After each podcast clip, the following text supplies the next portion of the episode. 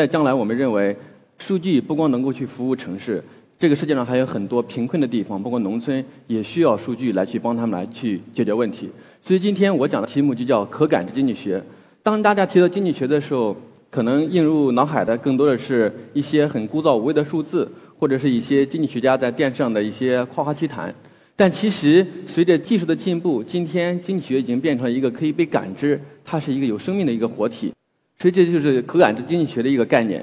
可感知经济学是说，我们如何用我们能够获得的传感器的数据，能够结合人工智能的技术，帮助我们去分析一些重大的社会学和经济学的问题。这是最近 BBC 最近新拍了一个纪录片，叫《从太空看地球》。这张图片是从卫星拍摄的地球的某一个角落的图片。大家可以猜一下，这个金黄色的部分是什么东西？其实当时我第一眼看到这个图片的时候，我以为这是某个区域发现了一个重大的金矿，因为里面闪烁的金光的颜色。但其实镜头再继续放大，我发现它好像就像油漆，它是不是某一个行为艺术家做的一幅艺术作品呢？然后镜头又继续拉近，我发现它既不是油画，它也不是金矿，它是云南罗平的油菜花。所以。通过卫星去从不同的尺度去观看我们地球的变化，这种里面带来的这种壮观的景象，让我非常感触。它让我想到了英国著名的天文学家 Fred Hoyle 爵士说过这么一句话：“他说，一旦我们有办法可以从地球之外的角度去拍摄我们的地球，我们将可以释放一个有史以来最为伟大的思想。”那其实今天随着太空技术的发展，随着卫星技术的发展，Fred 爵士的这句话已经变成现实。第一，卫星已经变得越来越小。当大家想到卫星的时候，可能是一个几百米长、一个几吨重、造价可能是几亿的一个庞然大物。但其实随着今天随着卫星技术的发展，卫星已经变得非常小，大概只有几十厘米长，重量大概也只有几公斤重，而且它的造价也从几亿美元。降低了大概只有几万美元。大家可以看一下最左边那个人旁边的那个小卫星，其实就是美国 Planet Labs 这个公司发射的鸽子卫星。他们已经成功向太空发射了三百颗这样的卫星。这些卫星几乎可以对地球进行每天实时的分析和监测。此外，我们向太空发射的卫星的数量也越来越多。这张图是来自于《经济学人》给出的一张，从上个世纪六十年代一直到今天。人类成功不同的国家向太空成功发射的数量的变化，一直到了今天，大家可以看那个绿颜色的中国，我们中国向太空成功发射的数量已经开始领先其他国家，而恰恰就在前几天，一个民营的中国的呃火箭公司已经也成功的向太空发射卫发射了卫星，所以说卫星变得越来越小，卫星也变得越来越多，那么卫星产生的这些数据。是怎么能够帮助我们去感知我们经济的发展，感知我们整个经济的脉搏呢？尤其像非洲的一些国家，几乎是极端贫困的国家，晚上是没有任何灯光亮度的。但是像类似于像世界银行这种机构，他们如果想去帮助这些非洲的国家，他们首先要去想种办法，去分析、去监测这个区域的经济发展。那怎么来去操作呢？首先是使用卫星拍摄的彩色的遥感图片。Stanford 的科学家通过人工智能的技术，通过 CNN 算法去分析彩色的遥感图片，然后再结合 Transfer Learning 迁移学习，再结合卫星灯光亮度图，去成功的去预测非洲很多贫困国家的经济收入水平和贫困状况。他们通过这种方法分析了非洲几个国家的人均收入和 GDP 的分布。那这个结果到底准不准呢？左边这张图给出了2017年非洲某个国家官方统计的经济收入数字，右边这张图呢，就是用人工智能技术分析遥感图像，用是深度学习、迁移学习分析的结果。大家可以看出两者之间是非常相关的。那我们能不能用卫星拍摄的遥感图片去监测不同尺度的经济活动呢？这张图给出了中国四千多个工业园区的位置。中国区的每一个小点儿就是一个工业园区，然后呢，对这四千个工业园区，它基本上是覆盖了大概五十万平方公里。我们针对这四千个工业园区的卫星图像，通过人工智能技术去分析这些区域卫星图像的变化、提取特征，然后去监测它的经济和制造的活动。黄红色的区域就代表这块的区域它的经济活动比较强。这是怎么做到的呢？首先，针对一块区域，我们通过深深度学习去学习它的特征。大家可以想一下，如果有一片区域原来一一开始是一个草坪，后来它变成了一块水泥地，那就说明这一块区域产生经济活动。它通过深度学习去学习这四千多个工业园区的卫星图像数据，我们可以实时感知中国生产制造业的发展。这就意味着我们可以通过卫星去感知一个 PMI 指数。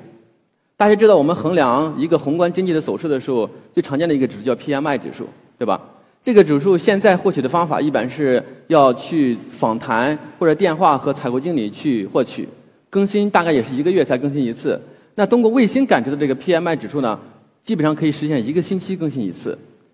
更新的频率大大的提高。而且大家可以看到，卫星感知的 SMI 指数。和官方给出的 PMI 指数整体还是非常接近的，但是它的更新频率大大提高。同样的，我们除了可以用卫星来分析一个区域的经济发展，我们还可以通过卫星的数据来去看一个区域的农业经济的发展。那这张图片是我们团队通过分析国产的高分卫星，去识别的中国地区不同农作物的分布。三种颜色代表了三种不同的农作物。然后呢，我们现在正在研发一些算法。AI 的算法通过监测识别农作物之后，我们正在研测一些预测算法，可以非常准确的去预测不同农作物的产量。那我们认为这个准确产量的评估可以为农业经济的发展带来非常重要的决策参考。那除了能够分析不同区域的经济的发展，我们还在想，我们怎么样通过卫星遥感的数据去帮助我们分析一个城市不同区域的经济状况呢？大家知道，一个城市的发展和城市的交通物流是息息相关的。那我们这里提出了一个算法，提出了一个指数叫车辆指数。比如这张图给出了一个城市某一块区域的这个卫星图片，大家可以看到停车场上或者这个高速公路上有很多车辆行驶。我们通过 AI 的算法，可以准确检测出地面上车辆的数量。蓝色的小块儿就是我们通过卫星图像检测的车的位置。我们通过检测车辆。然后再评估车辆的数量，就可以评估一个区域的经济的发展的程度。那对农村，我们怎么样提供一些技术，能够利用卫星图像来帮助我们去感知农村经济的发展呢？大家知道，现在中国每年我们有政府有将近一千亿的扶贫的基金去帮助农村进行发展，农村的经济也发生了翻天覆地的变化。但是这些变化到底怎么去量化，怎么去评估呢？大家知道，中国有句老话叫“想致富，先修路”。所以我们就提出了说，我们如果能够通过卫星图像里面去识别农村路网的变化，那我们就可以来去评估一个农村经济的变化。因为中国的农村分布比较分散，你很难用过卫星的夜光数量亮度来去评估。所以左边和右边两张图，白色的区域就是我们通过深度学习算法识别出两个不同的农村区域的路网的结果。通过去量化分析这个路网的结果，我们就可以去评估不同农村区域的发展。它的扶贫的进展是个什么样子？那我们讲完通过卫星去观看地球，接下来我再给大家介绍另外一种数据。大家可以看到这样一个关于中国的一个亮度图，相相对比卫星拍摄的夜光亮度呢，这个数据我觉得更加壮观，也更加细腻。我们除了能够看到整个中国人口的呃黑河腾冲的分布线，我们还可以清晰的看到里面北京、上海、广州三块非常亮的区域，以及整个我们。呃，祖国的山川河流轮廓都可以从里面看到。那这是一种什么数据呢？它不是卫星拍摄的夜光数据，它是我们用2015年除夕一天手机位置数据聚合后可视化的结果。我们把目标眼光再放在这块区域，这是中国的华北平原区域。大家可以到这块区域，我们甚至可以看到黄河的形状。我们可以看到右下角的太湖、崇明岛的位置。而且在整个华北平原上，像星星一样的小点。它其实是这些区域的，可能是一个四五线城市，甚至可能是一个县城。而且我们对比除夕这一天的数据和平时的数据，发现这块区域的灯光亮度小点明显比平时亮了很多。这是因为这几个省——山东、河南、河北——是农民工外出务工大省，在除夕这天，农民工去返回家里与家人团聚，使得这块区域的亮度比平时亮了非常多。那我们怎么样用这种手机？位置的数据、手机移动的数据去评估一个地区的经济发展，去感知一个经区域经济的变化呢？这里是一个 MIT 的研究人员去分析的英国的一个数据，他们拿出了英国的三万个小区的电话通讯的数据，如果一个小区和另外一个小区有人打电话，他就认为这两个小区之间是有一个呃社会关联。然后呢，他们对这个人脉网络建了一个指数，叫通话网络多样性指数。什么意思呢？我可以举个简单的例子，就比如说大家都用微信，我们打开自己的微信的朋友圈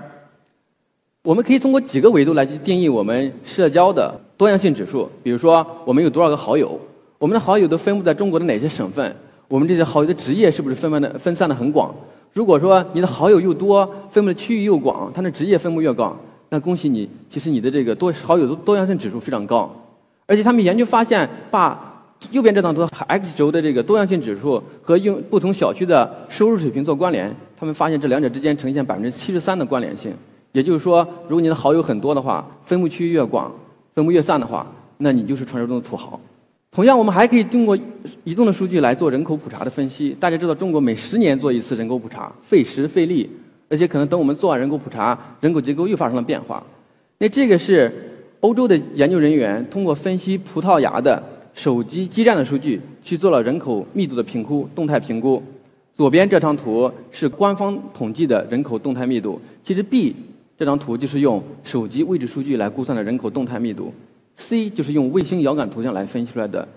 人口密度分布。大家可以看出 B 和 C 和 A 的结果是非常接近，数据分析这两者之间的关联性将近百分之九十。我们还可以通过手机的数据去预测不同国家区域的贫困程度。那这里是 Berkeley 大学的科学家去分析非洲卢旺达这些国家的贫困收入，他们怎么来做呢？他们通过分析用户的手机数据，包括你比如打电话的时长、社交网络的关系等等，和你手机位置出行的信息来去作为特征，通过机器学习算法去识别预测一个人的收入水平，然后他们把这预测的收入水平再聚合起来，比如看不同的区域，这个里面就给出他们聚合后。不同区域的收入水平和贫困状况，通过这种方法，他们得出了整个卢旺达国家的人均收入和财富分布的变化。那这个数据其实和官方公布的结果非常接近，但是它可以几乎是实时的更新，可以动态的更新，可以为世行这种机构提供非常有价值的参考。那最后，我想分享一个我们用手机数据去回答的中国一个长期以来困扰很多中国人的一个经济谜团，那就是。中国的房地产空置率到底是多少？中国传说中的空城或者叫鬼城到底在哪里？一般以来，有些经济学家通过一些非常传统的手段，比如说我们去入户调查来去看，我们看晚上有多少个空调，晚上亮了多少盏灯，来去分析一个区域的空置率的变化。那我们是通过用机器学习的算法去分析预测用户的居住地和工作地的分布。那这张图就给出了我们分析的上海有一块区域的工作地和居住地的分布密度图。那通过这个机器学习结合用户的手机数据去分析用户的居住地、工作地的位置分布，我们再结合通过卫星图像深度学习检测来了不同的住宅区、不同的工业园区，我们就可以评估一个住宅区的控制程度和它是不是是一个空城。通过这种方法，我们是第一次通过数据的手段去感知到了、检测到了中国。控制率比较高的一些楼盘，我们将我们这个项目叫做“空城计”，对，是计算的计。这张图给出了中国九个城市，我们监测到可能有比较多的控制区楼盘。我在这里就不提这九个城市的名字，大家可以根据自己地理学知识，结合卫星图像去感知这是哪个城市的区域。那其实我们在做这个项目的同时，我们也发现一些非常有趣的现象。大家知道，国外的媒体经常拿鬼城一个典型的一个例子是郑州的郑东新区。那其实我们在两年前、三年前的研究，我们就发现，其实郑东新区的劳动力活跃指数已经是非常活跃，我们很难再把它当成一个是鬼城。这是因为我们监测到了郑东新区的劳动力活跃指数已经在提高，所以我们其实可以通过计算机深度学习技术和机器学习的技术去感知这个城市劳动力的变化。大家知道，比如在上海，我们可能有两千万人，如果这个城市多了十万人或者少了十万人，我们是很难感知到的。但是数据就可以看出来一个城市的劳动力趋势的变化，它就像一个城市的心电图一样。这里给出了两个城市的我们通过数据分析的月度的劳动力趋势图，一个是东莞，一个是南宁。由于中国有两个大的假期，一个是春节，一个是国庆节，这两个假期呢可能会对月度的劳动力趋势带来呃季节性的波动影响。但是我们依然可以通过两年的数据。可以看到不同城市整体的劳动力的趋势的变化是上升还是下降。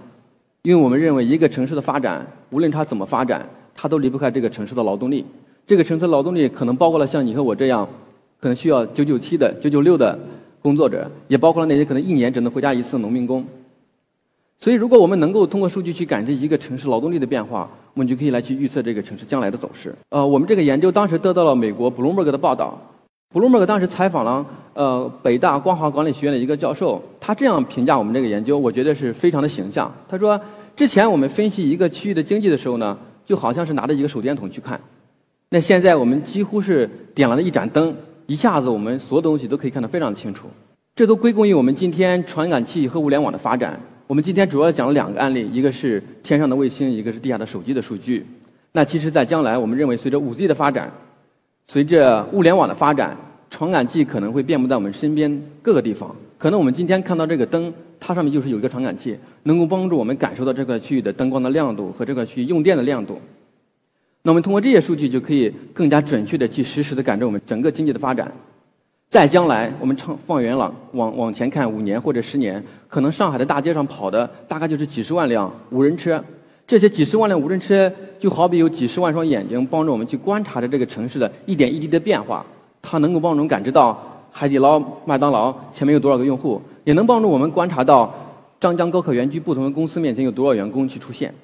所有的这些数据都可以帮助我们去分析我们经济的发展，感知我们经济的动态。但是它都离不开通过机器学习、人工智能技术去分析这些技术，再结合经济学的知识去解决这些重大的经济学问题和社会学问题。这就是感知经济学的概念，它是一个新的学科，它包含了计算机科学、人工智能科学、地理信息科学、经济学和社会学一个全新的一个学科。